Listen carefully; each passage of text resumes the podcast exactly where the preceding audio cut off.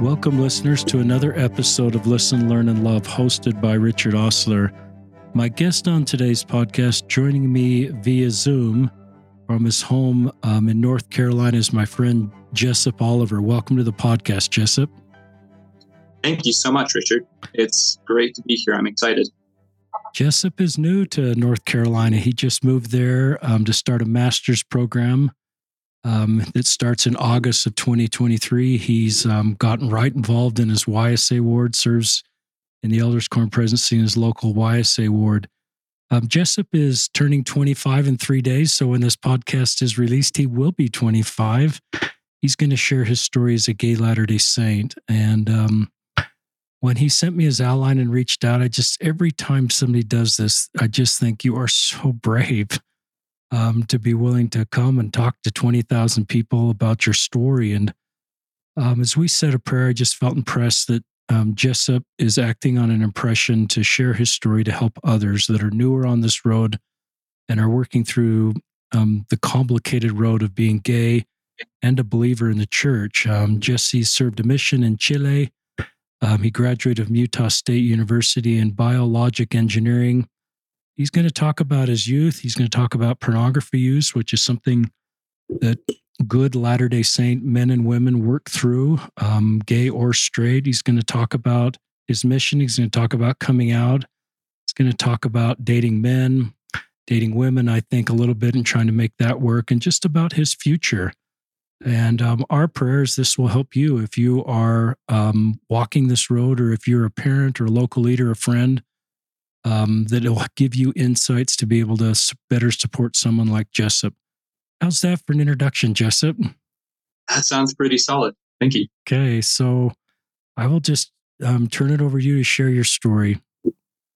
Okay, thank you so much. Yeah, I, I figured I'd just kind of walk through a timeline of my life. So I I grew up in Davis County, Utah. I, um, first 10 years of my life was in Clinton and then later moved to West Point, Utah. That's just north of Salt Lake, about an hour. Um, I'm the oldest of three kids. I've got two younger sisters and uh, two loving parents. I had a really happy childhood. Um, I feel like it was very normal. I played outside. I um, did lots of things. We had a big yard growing up, and so I was always out catching bugs or or hanging out with my cousins. We were very close with them. Um, I think I recognized my attraction to boys or I didn't even recognize it, but I just started to feel it around puberty. Maybe when I was 10 or nine or 10 years old, it started to form. Um, I noticed that I had a special interest in some boys in school, or um, I felt a little different when a, when a cute guy would come on TV show or something like that. And it developed this curiosity within, within me that unfortunately led to some pornography at a really young age. And it was just some curious searching on internet that, that led to places that I wish I hadn't gone. But I got caught pretty young. Um, my parents found some search history and, and they very rightly so got got very concerned um, and i don't think they knew how to handle it as an 11 year old boy that was searching um, gay porn and they sat me down and we had a very serious talk and they told me that they felt, you know, this is this is not right. This is not something you should be looking at. And they took away a lot of privileges, but then we didn't really talk about it after that. And I felt very, I guess, very broken. And I felt very gross about what I'd been doing, very bad about it, um, a lot of shame. But we hadn't addressed the base problem. We hadn't talked about what was actually going on behind that and why I sought that out. And so I didn't end up stopping. I just got better at hiding it, unfortunately. Um, it was, I started to realize um, from my environment and from everything around me that being gay was wrong. It was seen as something that was uh, not normal, not natural according to the culture that I was in, according to the environment around me. I'm not saying that that's actually the case. That's what I was being told, and that's what I internalized. And shame became a very deep part of me. I I knew that there was something um, broken about me that I could not show to people. I was I was very scared to let people know or be aware that that was something that felt inside me or something that part of who I was. Um, as I as I grew up a little bit, um, pornography became a coping mechanism. It was something that was an escape. It was an outlet for my sexuality. This, these attractions that I had that needed to be expressed, but I didn't have any other way to talk about it um, without feeling that shame and that guilt. And so, um, pornography became the purpose of for that. That became the purpose of using pornography. Um, when I was about 14 years old, um, we had a church lesson, and, and we'd been taught about patriarchal blessings before. But at 14, I remember distinctly that I wanted to get my patriarchal blessing. Um, and that was a very big desire of mine. But in church, they talked about being worthy to receive it and being prepared for that stuff. And I didn't feel like I was worthy at the time. I didn't feel ready for that. Um, so I decided to be very brave and to go talk to my bishop at the time.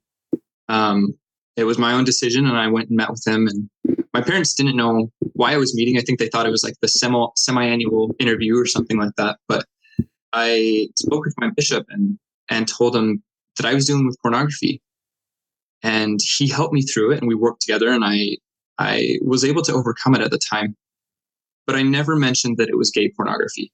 That didn't feel necessary to mention that part of it. I, I felt like the sin itself was the pornography, not necessarily that it was gay.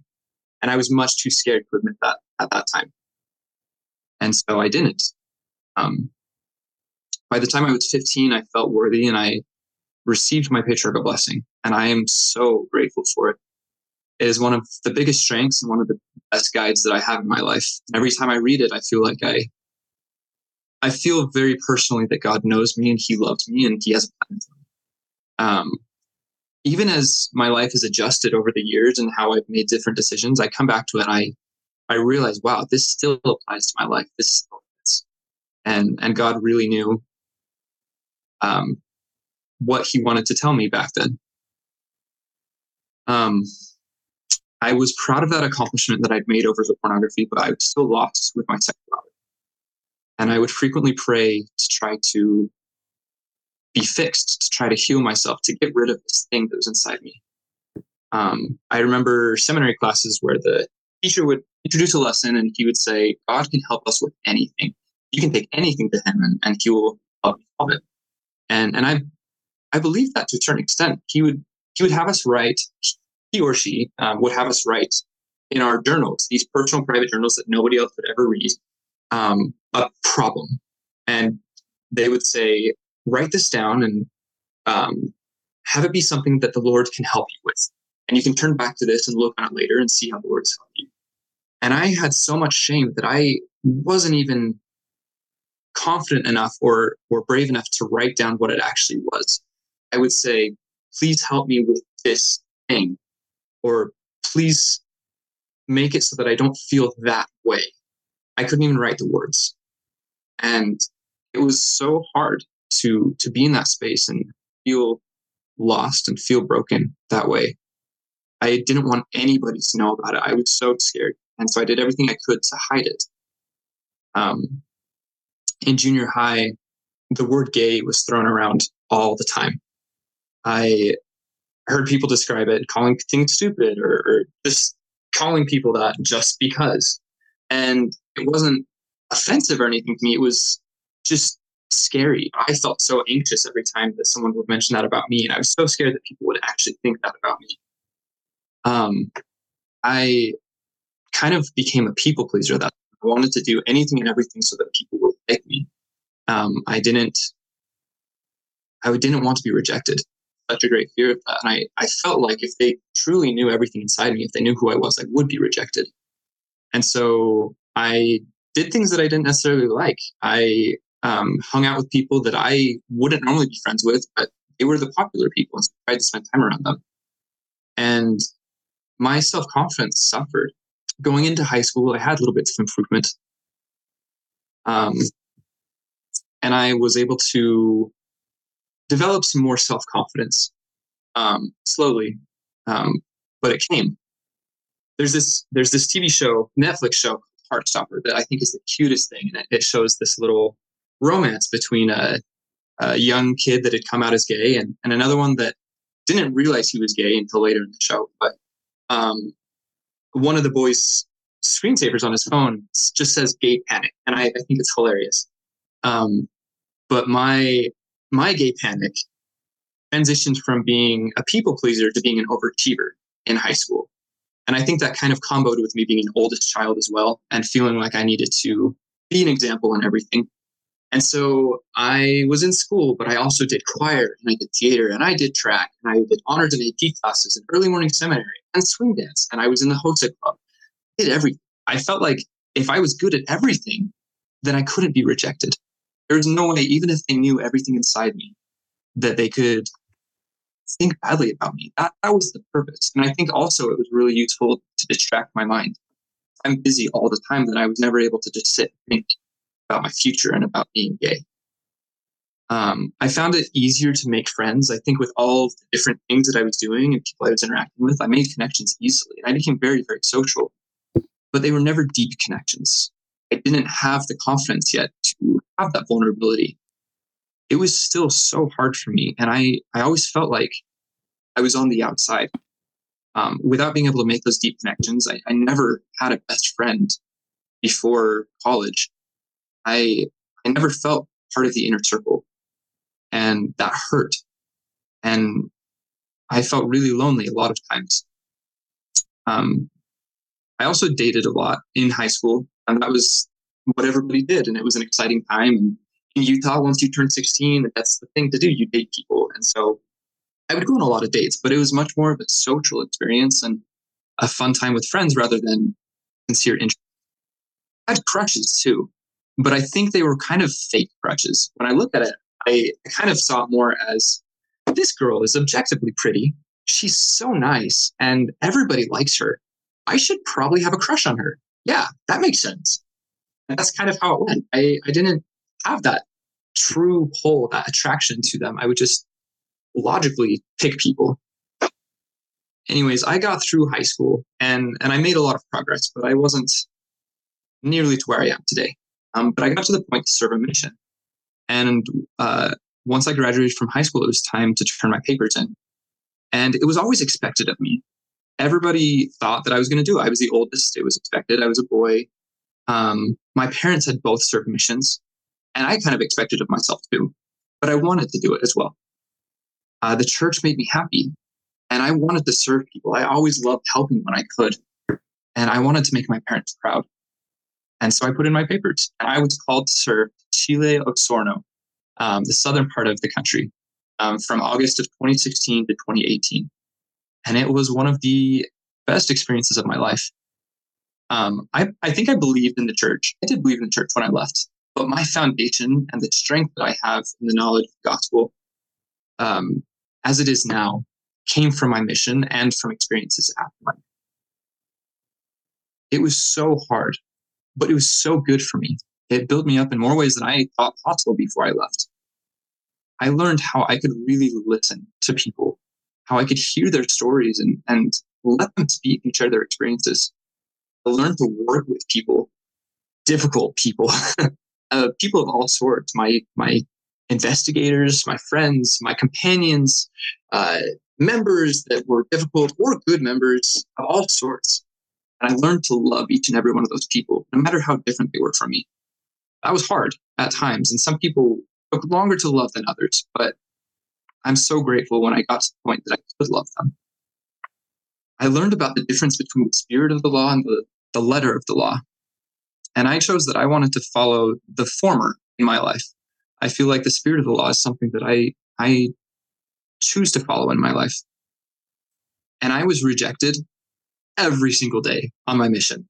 I don't think that there was a day that I didn't go through some form of rejection, whether it's from a companion or mostly from people in the streets or investigators. But um, it was a lot. and I think that prepared me for later in life when I came out because I knew it was okay. Being rejected didn't change who I was or how good of a person I was. It didn't change the truthfulness of my message. And so later, when I came out with my sexuality, I wasn't scared of being rejected as much. I still was, but I still had a stable foundation in myself. And I think the beginnings of that came from my mission. I also found my people. Um, I found some of the best people I've ever known in my life. And some of the greatest friends that I still have to this day came from my mission, including really supportive mission president and his wife. They felt like another set of grandparents to me, and they're so wonderful. I've seen them various times since getting home and since they've returned from their missions. I love them. Um, I that's a theme throughout my life is that my heavenly Father always gives me my people. At the time and the place that I need them, I have people show up for me. I think the most important thing that I took from my mission though was being able to learn how to communicate, how to have a relationship with my heavenly Father, personal one. Um, not to just seek answers from the scriptures um, or from prophets, which is important too, but to feel like I could really talk to God through prayer, not just rote or, or repetitive things, but to actually have a conversation with him and feel like he was communicating back to me, that is the greatest treasure that I've taken from my. As I got home, um, I had this expectation of sorts uh, that I would be healed. I think before I left and on my mission, multiple times I would pray that the sacrifice of two years would would equal healing that I could be made free from being gay, um, from having this attraction to men. Um, I remember being taught sacrifice brings forth the blessings of heaven or something like that. And I, I thought that I would just apply, um, that I could make it work. And my sexuality on, was not really a problem for me on my mission. I didn't have it really surface much. And so when I got home, I assumed I was good to go. And I was given a rude awakening. um, when I got home, I had about two weeks to move to Utah State up in Logan and to start a degree in bioengineering. And I'm grateful that I only had two weeks because I think if I had taken a whole semester off, I would have gone crazy. I always need something to do. I showed up and there were stressors all over the place. I was in a new place. I had to learn new streets. I had to get new friends. I had classes and homework. Goodness, if you know anything about engineering homework, it's a nightmare. And now I had dating. And there was no longer a buffer between me and finding an eternal companion. I didn't have that missionary gap. I didn't have reasons to say no, except for one thing. I was still attracted to men. It hadn't been taken away. I felt like God had lied to me. And I was so hurt. Except he hadn't. He never promised that. And I had never received a confirmation of that. It was just something that I hoped for, something that I told him to do and thought it would happen. And that's not how it works. He had a different plan for me, and he was just waiting for me to come to that realization. But it was so hard. And all of those things, especially realizing that I still had same sex attraction, caused me to collapse. And I slipped back into pornography, back into those habits that I had when I was a teenager. But I knew what that road looked like, and I didn't want to be there. And so I was brave again, more brave than I'd been before. And I went to my bishop, my freshman year. And I told him everything. Wow. I told him that I had dealt with pornography, but that it was same sex pornography, it was gay porn, and that I was attracted to men. And I hung my head in his office and I wept. I felt so defeated and so broken, and I felt like I was at the end of the road. That's when he had me look at the hymn and he loved me just as the Savior would. He told me that I was worth so much, that I had value just as much as anyone else. I was still a son of God, and I still had so much hope for my future. He loved me when I couldn't love myself, and He saved me that was another person that came right when I needed them. And he did it in exactly the way that I needed. And I'm so grateful for him. He continued to be a support for me for the next all of college at Utah State University. At that time, I still saw myself not as gay, but having struggling with same sex attraction. And that frame shift hadn't occurred yet in my mind. It was still something that I didn't like about myself and that I wanted to get rid of. But at least I had a support now to help me through it um, back to college, it was wonderful. I loved USU, and I will tell every single person who ever has a question about it, go there because it's the best school ever, in my opinion. Um, I had so much fun there, and it's such a great environment. And I also had a lot of spiritual growth post mission. My mission president told me in my exit interview that um, mission shouldn't be the peak of spiritual um, level, but it should be a stepping point to continue to progress after your mission. I'm so grateful for that comment because I really took that mindset to heart and I continued to grow spiritually. I, by with the encouragement of my bishop, I worked in the temple. I started, or I joined and auditioned Institute Choir. I got on the Institute Council. I was around spiritual things all the time and connecting with people and serving people. I grew in confidence in myself and I grew in trust in my Heavenly Father and His plan for me. Um, another thing that I wanted so bad and that I prayed for on my mission, the best. Friend. And that might seem weird to some people, but it was a big deal for me. And maybe some viewers can relate. But I'd never had a best friend before. And I wanted one so bad. As I was able to develop this confidence in myself, my friends increased and I, I was able to make deeper connections. And I got to the point where I found a best friend. I found a few best friends. And I look on those relationships and I smile because I have developed enough where I can trust people and I can be open, have those relationships.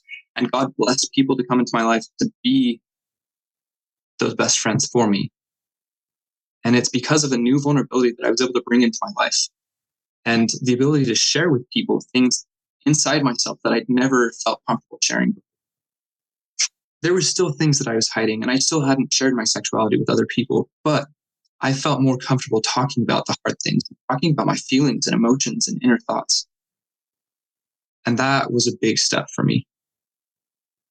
Um, I also dated a lot, probably more in college than I did in high school. It was fun. I was a social guy and I enjoyed it. I loved getting to know new people, new girls. Um, and it was all with girls at this point. Um, but I think looking back at it, like I had a great time and, and group dates were blast. But I had more fun coming back to my friends and, and maybe guys that I thought were cute and telling them the stories and being able to connect and relate about the dating rather than the date itself. And I think that's probably where the most interest in dating came for me. Um, However, I did develop relationships and I had three girlfriends during college, one for each of the first three years of my college career. And they were great. And those girls were wonderful. But each relationship was really short lived, maybe only a couple months. And it was due to anxiety that I was feeling in the relationship. And I don't think it was as much that I wasn't attracted to them as it was I knew that there was a part of me that I was hiding, that I had attraction to men and I wasn't being honest with them or with myself by being in this relationship. And that anxiety aided me until I had to escape. And that happened over and over again. I learned that this was going to be a part of me that I couldn't get rid of. It was just who I was. And I decided that I was going to share that with my future spouse. I just never was able to get to that point where I could feel comfortable sharing that with a person I was so I was at this dilemma. I wanted an eternal family so badly. I wanted a temple marriage. I wanted to keep the gospel of Jesus Christ in my life because I believe it and I love it. And I wanted to keep my relationship with God. But I was attracted to men. And in my mind at the time, it didn't fit. It didn't make sense to have those two things. If I accepted my sexuality, then I was going to be giving up everything else. And I couldn't face that. I wouldn't. And so I didn't. I just stored it away and didn't think about it and just tried to continue forward while dealing with anxiety and sometimes bouts of depression. Until two summers ago, um, right after the end of my junior year, um, I went with some friends up to the lake and we hung out for the day. Had a great day on the on the lake, um, out in the sun. And on the way home, my parents, or not my, sorry, my friends started talking about uh, something that our friends had posted. So, Richard, two years ago, you did a podcast with Connor Berg. Yeah. Um, he is a friend of mine. And at that time, he was a, a new friend of mine, um, relatively new acquaintance, um, connected to another friend. And you guys had done the podcast a few months prior, I don't know if you remember, but that day, towards the end of May, was the day you released that episode. And it was episode 416. Um, and I remember that that morning, Connor had made a post coming out as gay and that he shared the podcast. And my friends that were also mutual friends with him um, started talking about it. And they were like, wow, he's so brave. That's so incredible. And I'm so proud of him. And my mind is spinning. I'm like, wait, he's gay? And they're okay with it? And he wow. did a podcast? How is this possible? What did he say? How, what is going on? I was uh, freaking out, but I tried to play it off. I didn't want them to think that it was affecting me this much. Um, the second I was in my car alone, I looked at the podcast and I started listening to it on the phone. And it was that drive was a blur. I don't remember a single thing about the drive, but I do remember my emotions. They're unforgettable. For the first time in my life, I didn't feel alone with that aspect. I felt seen and I felt understood, something that I never thought I was going to share with anybody. It was powerful. I felt walls within myself begin to come down, walls around my heart that I built that I didn't even realize were there. I heard Connor talk about revelation and talking to God and finding answers about his sexuality. And that blew me away. How could God be okay with your sexuality? And how could he give you revelation about it? I remember parking in front of the temple in Logan at the end of my drive, and I still had a few minutes left of the podcast. And so, with tears in my eyes, I finished the last few minutes just sitting there looking at the temple. And as the podcast closed, I sat there for a few moments and then I started to pray out loud in my car. And the words started pretty angry. I was upset with God for everything that I had to go through, for the unfair situation I was put in, and that I felt so lonely and so lost. I was angry at everything that I had to go to go through. As I was expressing and as, as I was speaking with God, I felt my heart begin to change and my emotions shifted and I felt this peace wash over me. And I started saying words of gratitude. My prayer shifted to being thankful for everyone in my life. And I realized that God had put people in my life at every crucial moment that I needed them, and they had guided me to where I was now. And I looked inside to try to find the self loathing that I'd felt for my sexuality for so long, and it wasn't there. Wow. I found peace and I found acceptance for myself that I didn't think I'd ever find. And I was able to feel a love for myself for who I was. I also felt such strong love from God for who I was. I knew that He made me this way and that there was a reason. I'm gay. And I was okay with that. For the first time in years, I felt like I could breathe and that was huge. And I was ready to talk about it. And that brought a whole bunch of stressors and, and things to figure out in my life. Um, at the time, I actually had a girlfriend, and she was just about to leave for two week long vacation the very next day. It was unbelievably convenient because um, then I didn't have to worry about what, how I was going to deal with a girlfriend and that complicated romantic relationship in combination with coming out. So I took advantage of those two weeks.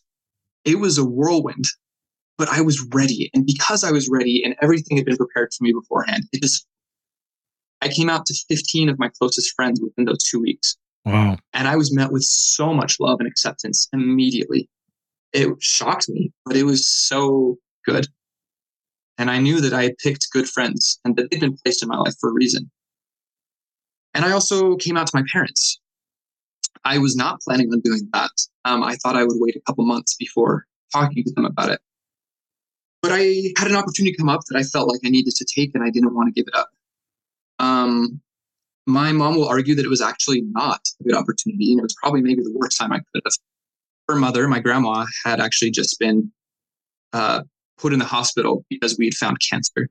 Wow. And um, that's an opportunity that kind of brought us all together and, and ended up causing an experience or, or, an opportunity where we were in a car together for an hour and a half.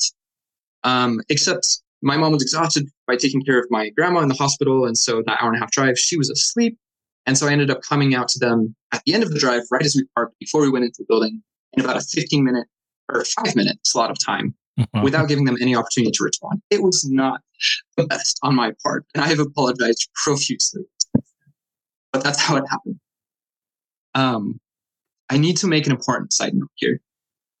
My younger sister is gay, the middle child. And she'd come out a couple years before, but she's taken a very different path than I have. Um, I respect very much the path that she's taking now.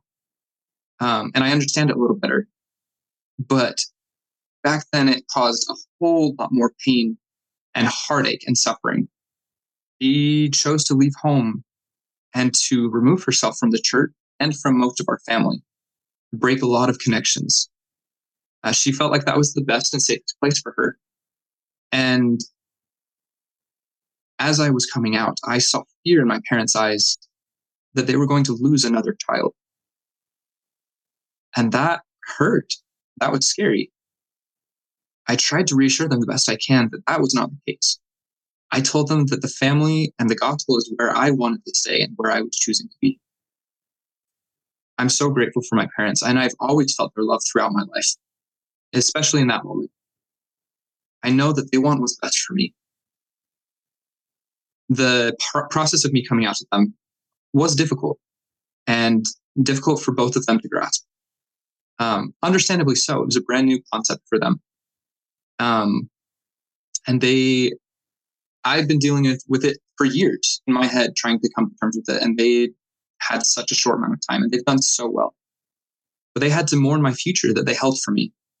And they had ideas for what they wanted my future to look like that were not going to happen anymore. We had to learn and grow together. And we've done such a good job at it. And I'm so grateful for them. And I've done the best that I could to give them grace and patience. Um, I have an experience that I'm really grateful for. Um, about a week after it came out, my dad called me up and he's like, Hey, I want to drive up to Logan and talk with you. Um, just have a chat. I'm like, uh, okay, sure. I was scared. I had no idea what he was going to say and I was nervous, but I told him that I would meet him partway to make the drive a little easier for him because it's about an hour away from home. And as I'm driving there, I'm, my mind is racing. What is he going to say? What, what's this about? And we met and he sat me down and he'd written these notes on his phone. And as we were sat down to chat, he shared, um, he shared ways that he thought he could help with my struggle that I was going through and these ideas of why I was gay and how I could fix it and, and, and make it go away. And during the whole experience, I felt so much love and I knew that he wanted to help me but I may have had to bite my tongue a couple times. Um, I just listened. Then at the end of it, um, he gave me an opportunity to share my thoughts. And I, first of all, thanked him for his love and for taking the time to come meet with me. And then I shared with him that I had gone through a lot of thoughts and a lot of prayers and gone through quite a process to where I was. And that I knew that God made me the way that I was, that I was gay for a reason and I was gay from birth. And I also told him that I was grateful for it and that if given the opportunity to change, I would not choose to give it up. That was the first time that I'd ever said that. But as I said it, I knew it was true. I told him that I was excited for the opportunity to learn more about myself from God and to be able to use the gifts that I'm discovering to help people around me. And he hugged me and he told me that he felt inspired by the spirit to come talk with me, but he didn't know what he had to say. And now he knew that the reason he needed to come see me was so that he could be taught, not teach. Wow.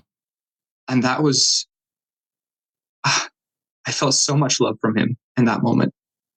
And I'm so grateful for the way that he shows me his love and for his example of humility in my life. As I continued to come out and, and deal with this process, I told my sisters, my youngest first, and then later my middle sister. And that was an interesting meeting. Um, I, I, had to arrange a time to meet with her, and she didn't know why. But when I came out to her, she just hugged me and she was like, Oh my gosh, we're the same. And it was this exciting, fun thing. And it felt like this bridge had kind of just been built again between us to, to gap, this rift that had been there between us before. And I'm so grateful for that because I feel a lot closer to her now than I was before. She got married to her now wife about two years ago. And it was so exciting to go to her wedding. And, and I am so grateful when I get the opportunity to hang out with them. They're so fun. And I love having them in my life. I told more people slowly. I got, and I told my extended family and then more people in my life. And I felt like if I trusted people, then I wanted to share this part of myself with them. Um, my choir had an event one one time, and it was uh, for a stake relief society that had asked us to come sing a couple songs, and it was an event to introduce the Old Testament for uh, "Come Follow Me" that year, and um, there was going to be a guest speaker, and we were just going to be singing a couple of songs. But the day before this event, the guest speaker had to cancel, and so all of a sudden they asked us to do the entire fireside. Wow. And so we had to sing about five times as many songs. And also, our, our director put together this program where we would be speaking and some of the students would be sharing their thoughts. So I volunteered and I was like, I'd love to share some thoughts. What do you want me to talk on? And he assigned me the topic of prophets. So before this event and on the way there, I was praying to know what I needed to share and what I needed to say. And I got a couple ideas and I was writing some things on my phone. But it wasn't until the opening song of this event that I got I call it sucker punched in the gut by the spirit. I got told that I needed to share my experience of being gay into in the church and how that has affected my testimony of prophets.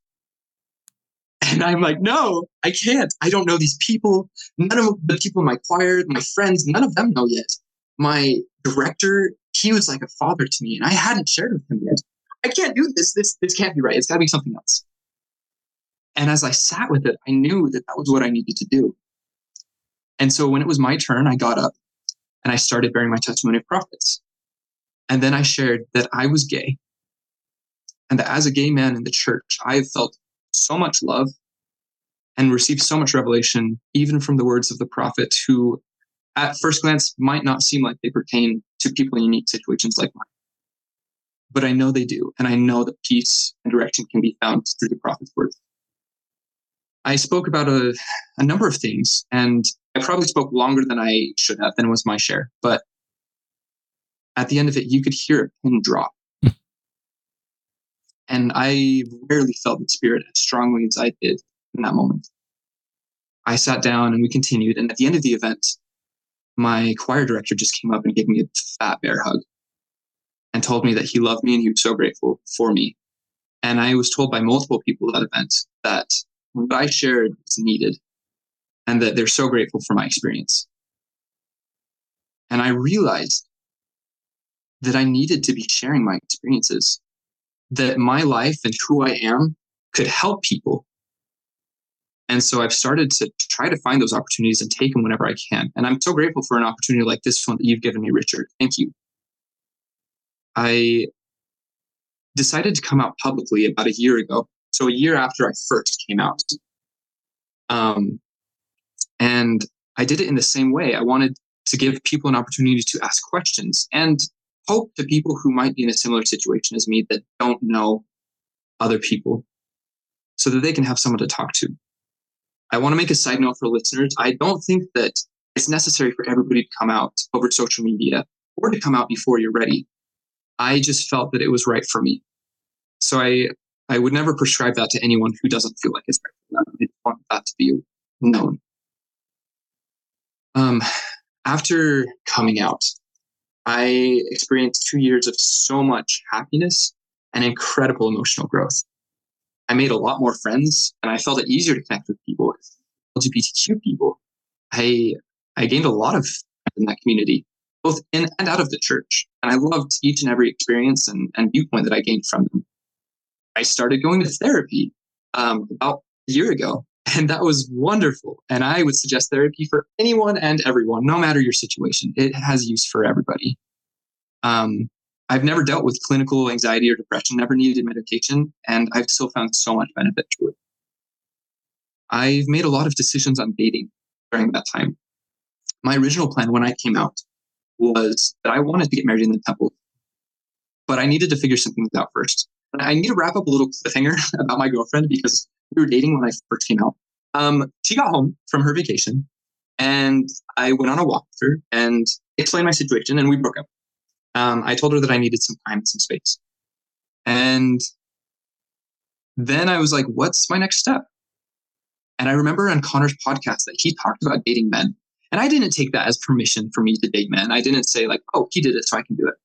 But he talked about praying for guidance and feeling like God uh, gave him that experience. And so I prayed, you know, whether that was something that God wanted for me. And he told me that it was, I could go either way. I could choose, and it was up to me. But he also made me very aware that if I did choose to date men, that there was a lot of things that he could. And so I decided that that was where I was going to go. My reason was that I wanted to learn, but I also felt like I didn't want to get into a relationship with a woman down the road, be in a marriage, doubt myself, or to question or wonder what it would be like to date a man. I, I didn't want to have those doubts. I wanted to be 100% committed to my spouse. And so I felt like if I went and dated, that once I decided to marry or, or date a woman again, I could be fully aware of what I was giving up. And dating men was wonderful. Uh, for the first time ever, I was having these experiences in a romantic sense with men, with people that I was attracted to. I felt excited to be with. I didn't feel the guilt or the shame attached with it. The best word I have for these experiences was healing. And I healed so much during this time. I definitely also made mistakes, and it was such a new thing, a new experience to me, and I, I didn't know what I was doing at all. Um, and I had, I learned how to have a lot of grace for my and receive grace from God. I was taught, and I've taken this into, I've internalized this now, that this life is not the time to be perfect. This life is the time to learn the time to prepare God. We're not meant to be perfect. We're little children, we're toddlers taking our first steps. And so if we mess up, we can return and we can get back on the path. I got to the point where I felt like I'd learned everything that God wanted me to learn at that and during those months. And I decided that I was going to return to trying to date girls and maybe try to find an eternal companion. So I went about it and and I had some good dates, but overall, I started to feel stuck. I felt anxious and I was feeling lonely thinking about my future and about uh, the path that I was going to take for myself. And I didn't understand why. I'm like, isn't this what I'm supposed to do? Isn't this what you want from me, God? Like, I, I, I prayed for a companion that could work, that we could make it work together, that we could figure these things out. I, I decided that I was going to be upfront and honest about my situation right when I started dating a girl. And and most of the girls that I dated were okay with it. And they were ready to figure it out. I felt stuck. And I didn't know why. I was confused. And so I kind of felt inspired to change my process. I came up with a plan that I was going to date both. I was going to continue to go on dates with girls, but I was also going to open up myself for opportunities to date men again and just feel which way I was directed and, and to try to feel from God, like what feels better? What do I feel more relief and more peace about? And immediately, within weeks, I had my answer. My peace came from dating men. And I was like, I'm nervous. Like, this doesn't seem right. I don't, this doesn't make sense from the doctrine that I've been taught.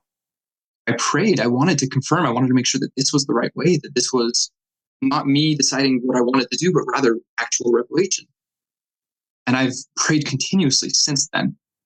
Um, and every time I feel peace. And so that was my ultimate decision. I'm dating men. My end goal is to find a husband and someone that I can create a relationship with. And I've felt so much peace with that. Um, something that I didn't mention before I never told my parents when I started dating men. My mindset was that I was only going to be dating men originally for a short amount of time, that it wasn't my long term goal, that I was going to be married in the temple. Why would I add another stress to their lives? Why would I make them concerned? I wish I had. I wish I had been open with them from the beginning, but I didn't. I eventually did tell them when I did start dating girls. And they surprised me with so much love and support. And they trusted me to make my own decisions, to um, that I could follow the spirit and I can make the best decision for my life. And I'm so grateful that they did that and that they, they shared that with me. And I kept them in the loop from there on in. Uh, when I decided that I was going to date both. And then later when I was going to only date men, that was my goal for the future. I told them, I shared those things with them. And they've been so supportive and so loving. Um, I remember one time there was there was a guy that I was dating a little bit. Um, my after after my fourth year of college, um, after I made this decision to date men for the second, and I was up in the mountains. I was kind of having an emotional day, and I was writing. I was just finding a place to be quiet and write in my journal. And I took my patriarchal blessing with me, and I my mom right then.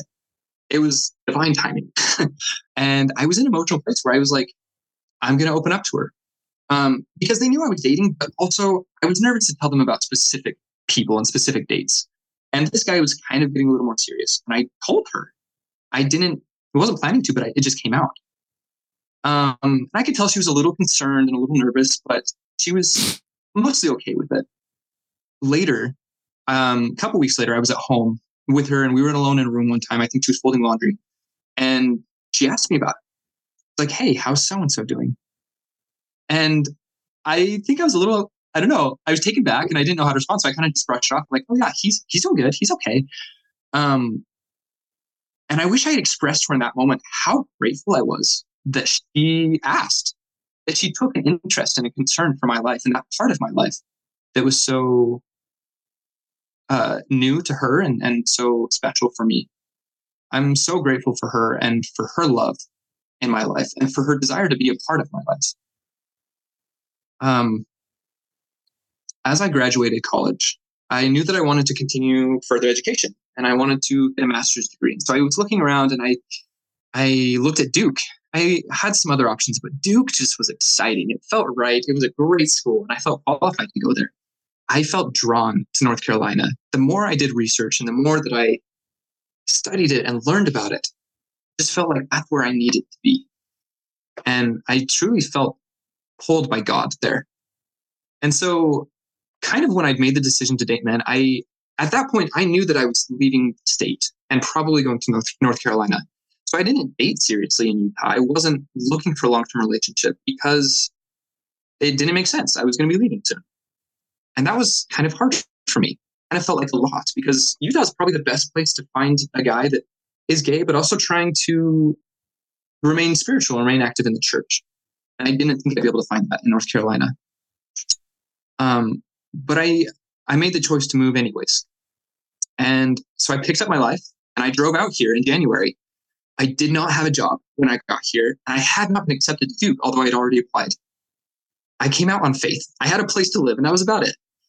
Um, within two weeks of getting here, everything fell into place. I had a wonderful job, and I got accepted to Duke with a scholarship. North Carolina was prepared for me. For the first time, I was truly living on my own, doing my own thing, living my own path. I've never felt so much like an adult in my life and it's wonderful and scary all at the same time. Um, and I've found so many great friends out here. Um, I've been a part of some good YSAs before, but never have I been in such an incredible and welcoming YSA as the one out here in Durham. And the leaders are my bishop and my stake president and the counselors in the ward. Every single one of them is so supportive. I was open to them I met with my bishop even before my first Sunday, and I told him, like, listen, this is my situation. I'm gay. I'm trying to stay in the church. I plan to date men. And he's like, great, well, let's do it. We'll figure it out together. My first Sunday meeting was a testimony, fast and testimony meeting. And I decided that I wanted to be very open. And so I got up and I bore my testimony and I slipped in there the fact that I'm gay. And I received immediate acceptance and love. And everyone was just like, oh, we're so excited to have you. This is great. Man, I'm so excited to learn from you. It was cool this YSA has been wonderful. Um, I've never seen such true ministering as I have here. I've learned how to love boldly and fiercely, even with a difference of opinions. And I've seen examples of true leadership. I'm grateful that I've been given a calling here. I'm serving as uh, first counselor in the Elder Quorum Presence. That is such a blessing to me to have that opportunity to serve and to be closer to the people here. Um, I also got into dating. Unfortunately, there were no cute guys in the ward. I wasn't holding out too much hope, but um, no no gay members of the church that are single out here. So I started using the apps like most people do nowadays. And it's been a good time. There's been some wonderful guys. Um, there have been some heartbreaks on both sides. I've had my heart broken, not seriously, but a little bit a couple times. And I've also done heartbreaking a couple times, unfortunately. um, I'm learning more about what I want. I found some things that I used to think were deal breakers that aren't. Um, I thought it'd be really difficult to date someone that has a special food accommodation, like is gluten free or vegetarian, and that's actually not that hard. I'm totally okay with it. However, I have found some things that are deal breakers, specifically my faith.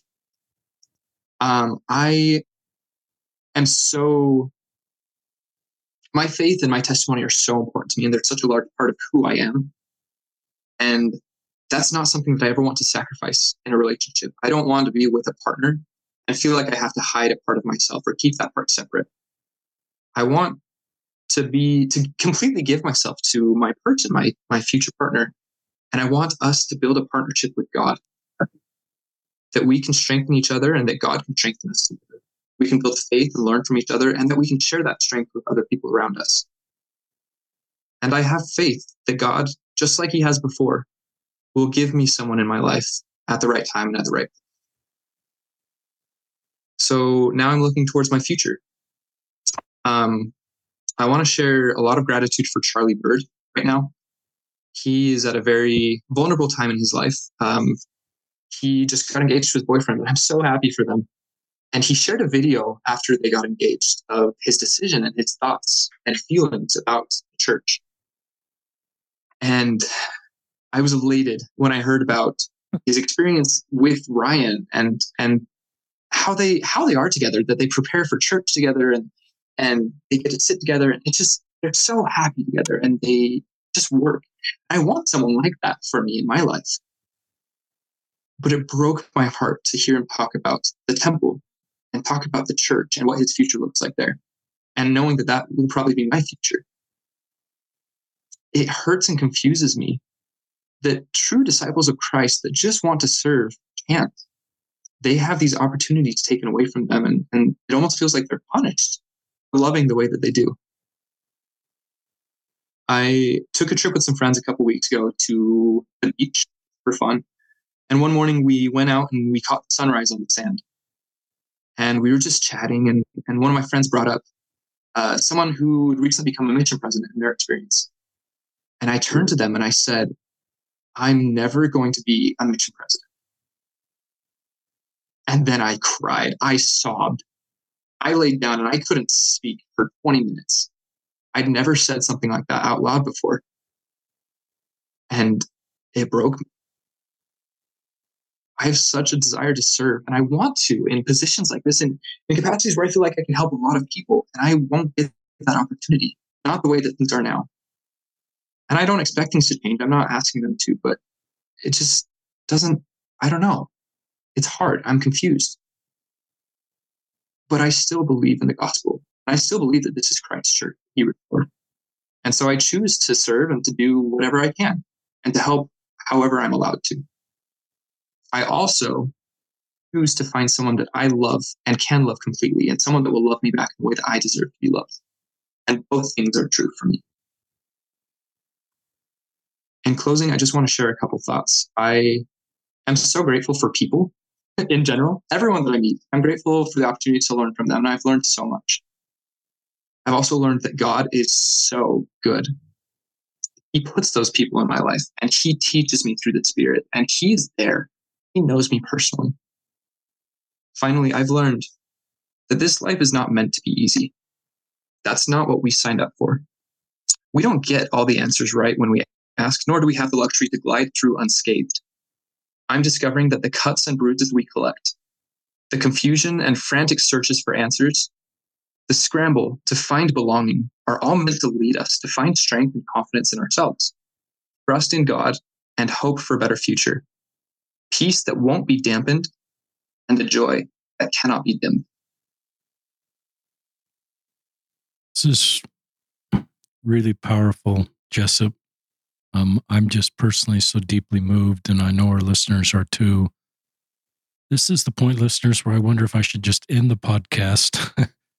um, but often I'll share with you the notes that I wrote down. Um, I'm thinking of Steve Young right now. He calls his offense, offensive young linemen warriors, and he calls um, LGBTQ members of the church warriors for the really unique road they walk. And you are a warrior, Jessop.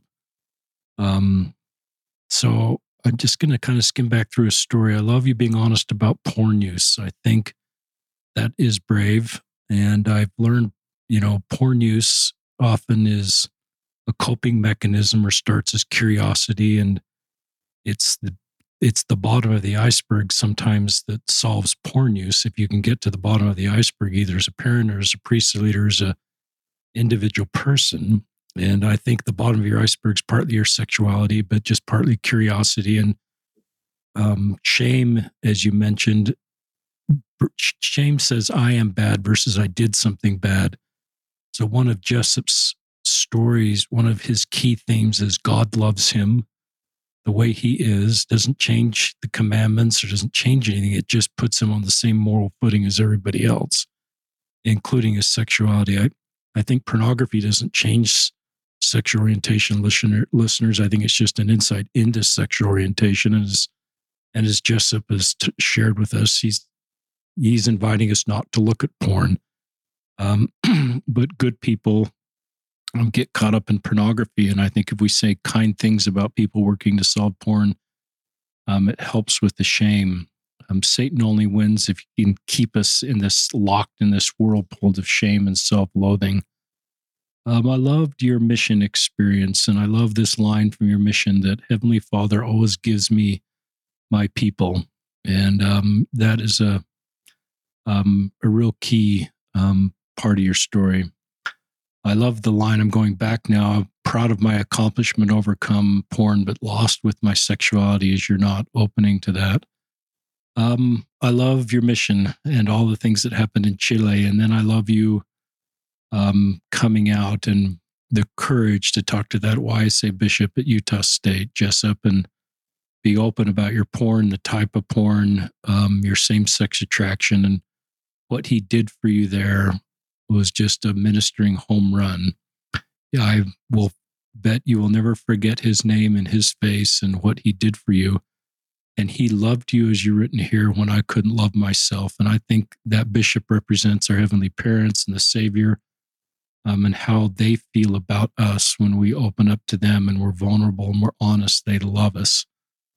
Um, I just think this is partly a story of you becoming your best personal self um, shout out to Connor Berg, stand up guy. Remember that podcast so long ago and um, gives me insight in how it helped you. But I think of these um, forks in the road listeners, if you're LGBTQ, um, and Jessop's at 25 is at this fork in the road. You've really got these three forks. You can um, go into a mixed orientation marriage, you can be celibate, or you can be in a same sex marriage. And I think if you're younger, you can you can just do what Jessop has done is become the very best personal person you can be. Work on yourself, serve a mission if you can. Um, come out as appropriate. You need to come out to God and develop a relationship with God and ask God how he feels about you, because I think he'll get the same answer that Jessop get got that God loves Jessop just the way he is, and he's not a mistake. That doesn't change church teachings or anything. It just puts Jessop on the same moral footing as his straight friends. But then I think you write your story um, from a position of strength when you're your best, best personal self. And this is a key part of Jessop's story. If you listen to the him coming out during testimony meeting to his parents, um, acting on the spirit and doing everything he can to sort of navigate this space, I think Jessop, you're your very best personal self you've ever been. And now that you're facing these forks in the road, I think you're facing a position of strength um, and the confidence to write your story with God the way you should write it for you. And our job, I think, is just to love you as you're writing your story. Um, but I think you're doing it. I wrote down some words here. I think you're doing it with intention, with boundaries. Um, and I think you're involving others. Listeners, I've always thought it's good if you're going to same sex date to um, do that with purpose, with intention. Yeah, you know, that can lead to a path that's outside the teachings of our church. But I think if you have people in your life that love you, I love your mom asking you about your boyfriend, Jessop. Um, I think that um, I think that just that's a good sign of a healthy relationship. And you need to talk to people about what's going on in your dating life. Um, and I love the way for you that was healing. So those are some of my thoughts, listeners. Just um, listening to Jessop. Um, but my advice, you know, I, I'm probably talking too much. I just think you know you've got to write your own story. Um, society will tell you how to write your story. Um, and podcasts are helpful. But at the end of the day, if you're an LGBTQ Latter state, you got to write your own story. And one of the things that Jessop's done is got it himself into a really good spot in his mid 20s when he is at peace about who he is. And I think you do a better job of writing your own story. And you felt impressed to come out. That was really brave in that testimony meeting. Um, I love the way you went to Duke and came out the very first testimony meeting there.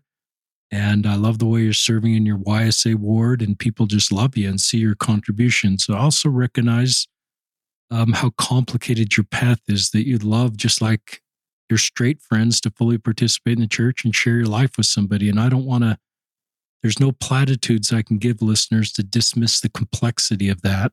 Um, you're in a double bind um, where you would love to share your life with somebody and love to fully participate in the church. So I just acknowledge that. I mourn with you.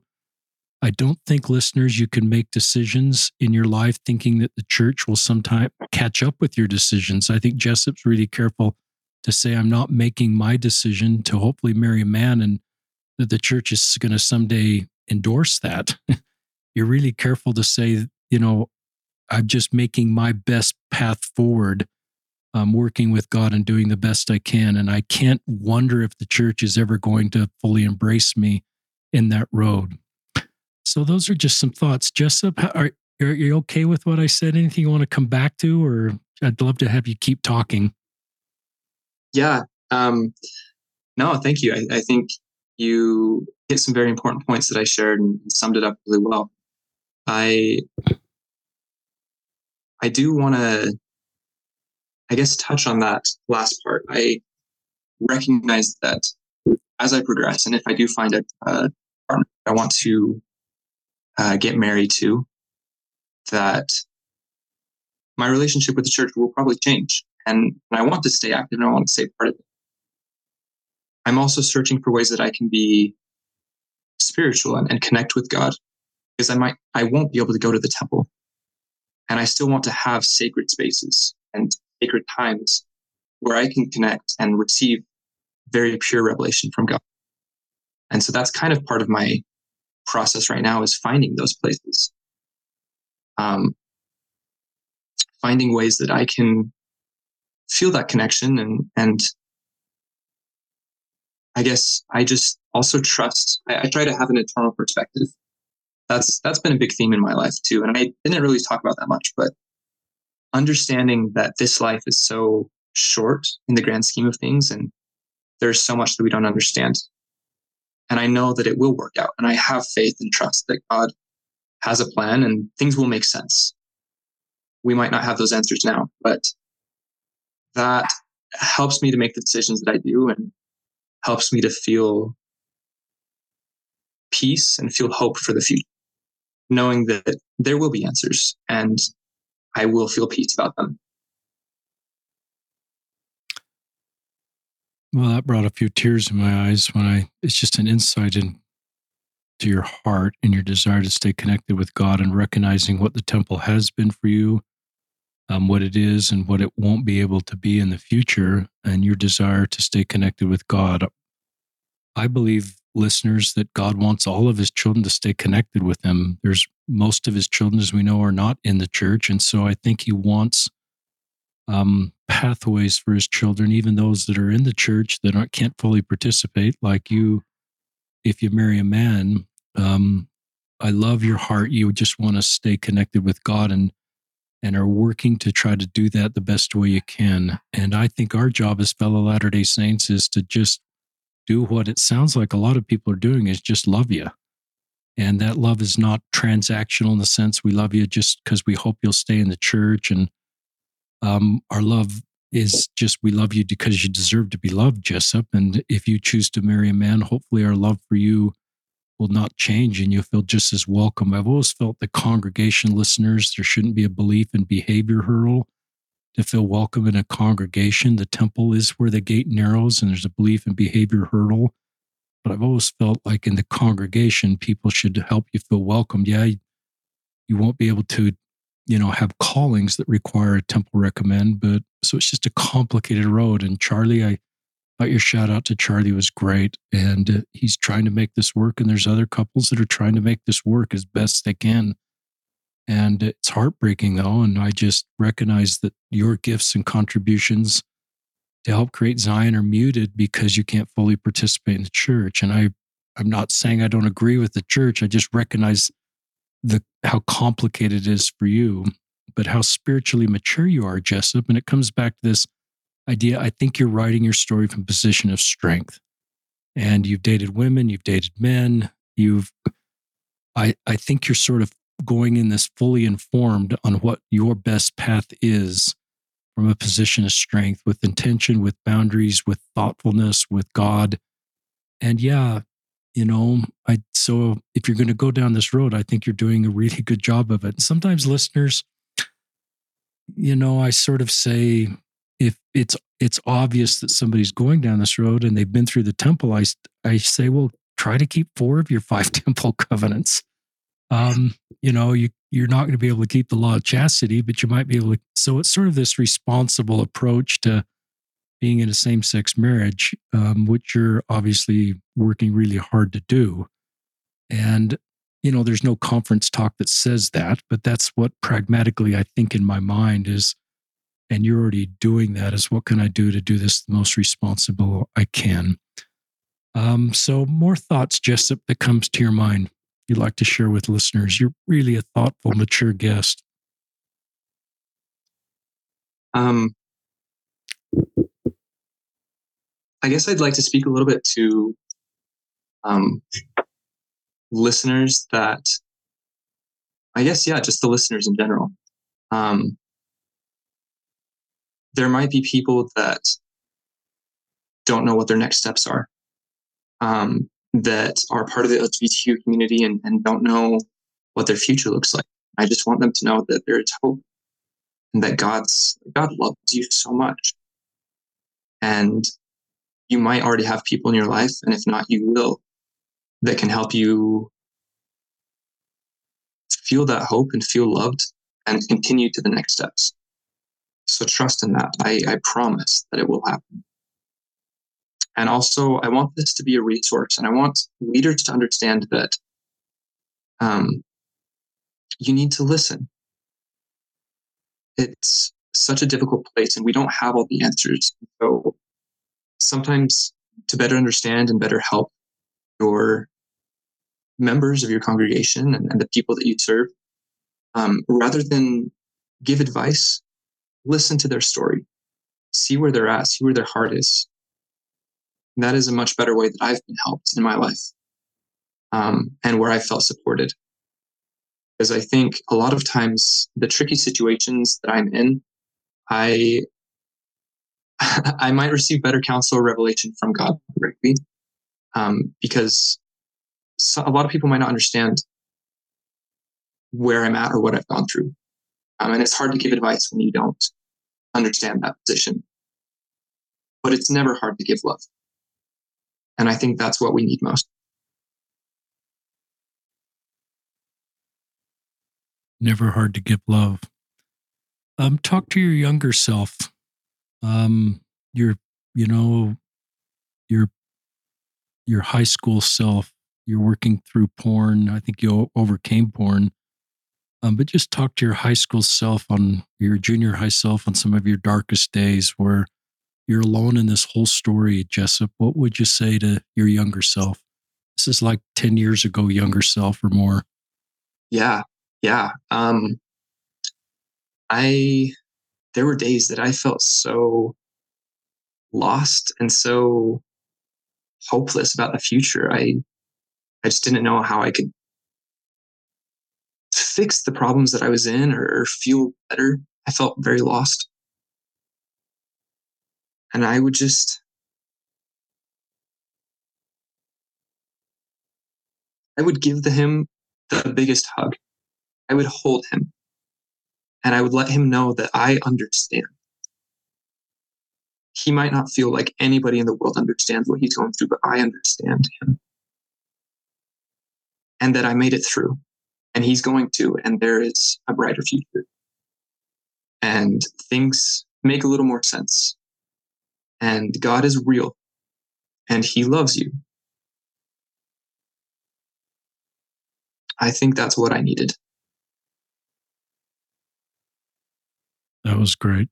I, if you're, I think our older selves, particularly if you're younger, they could talk to you right now in your dark, darkest times. They talk to you just like Jessop talked to his younger self, where you don't think you're worthy of the love of your older self, God, and you're in a really tough spot, not sharing the reality of your situation. Um, God loves you. Your older self loves you. You've got to hang in there.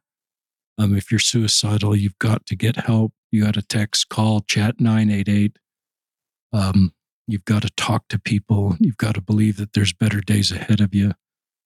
Um, so, listeners, that's all I've got. Jessop, you're welcome to give a final segment if you'd like to, or just final thoughts in closing. Yeah, yeah. Um, I I would like to make a comment. I think I see so much division in the world today and so many differing sides. And I think a lot of times that comes from misunderstanding and it causes contention that I don't think is helpful for any side. Um, I wish there weren't sides. I wish we could just come together and understand that we're all children of God and that we all face different struggles and different trials, and we're just trying to make it and understand and figure out this life. And so, in my attempt, I guess, to help with that, I just invite everybody to listen to the people around you. Take time to really understand. Um, when we choose to listen, we we understand that people are a lot more like us than we might realize, and that they have good, pure intentions in their heart. Nobody is inherently evil or wanting to do bad things. They just want to be loved and they want to make a change and, and be good in the world. And I think it has a lot to do with seeing people the way that God sees us, because I know that He sees so much potential for all of us. We do. All of us have potential. And so I would invite people to to listen. And I'm so grateful, Richard, for you because you're giving that opportunity to people to share their stories so that others can listen. So thank you so much for this. Thank you, Jessop. Um, your parents are listening. Great job, um, mom and dad Oliver, for raising an incredibly fine, mature, spiritually grounded young man in Jessop. And Jessop, thanks for your courage to be on the podcast and share your story. You have a great life ahead of you, and you've done the hard work to get you in the really solid spot you're in to make the rest of your life possible. So, this is Jessop Oliver and Richard Ostler signing off from another episode of Listen, Learn, and Love.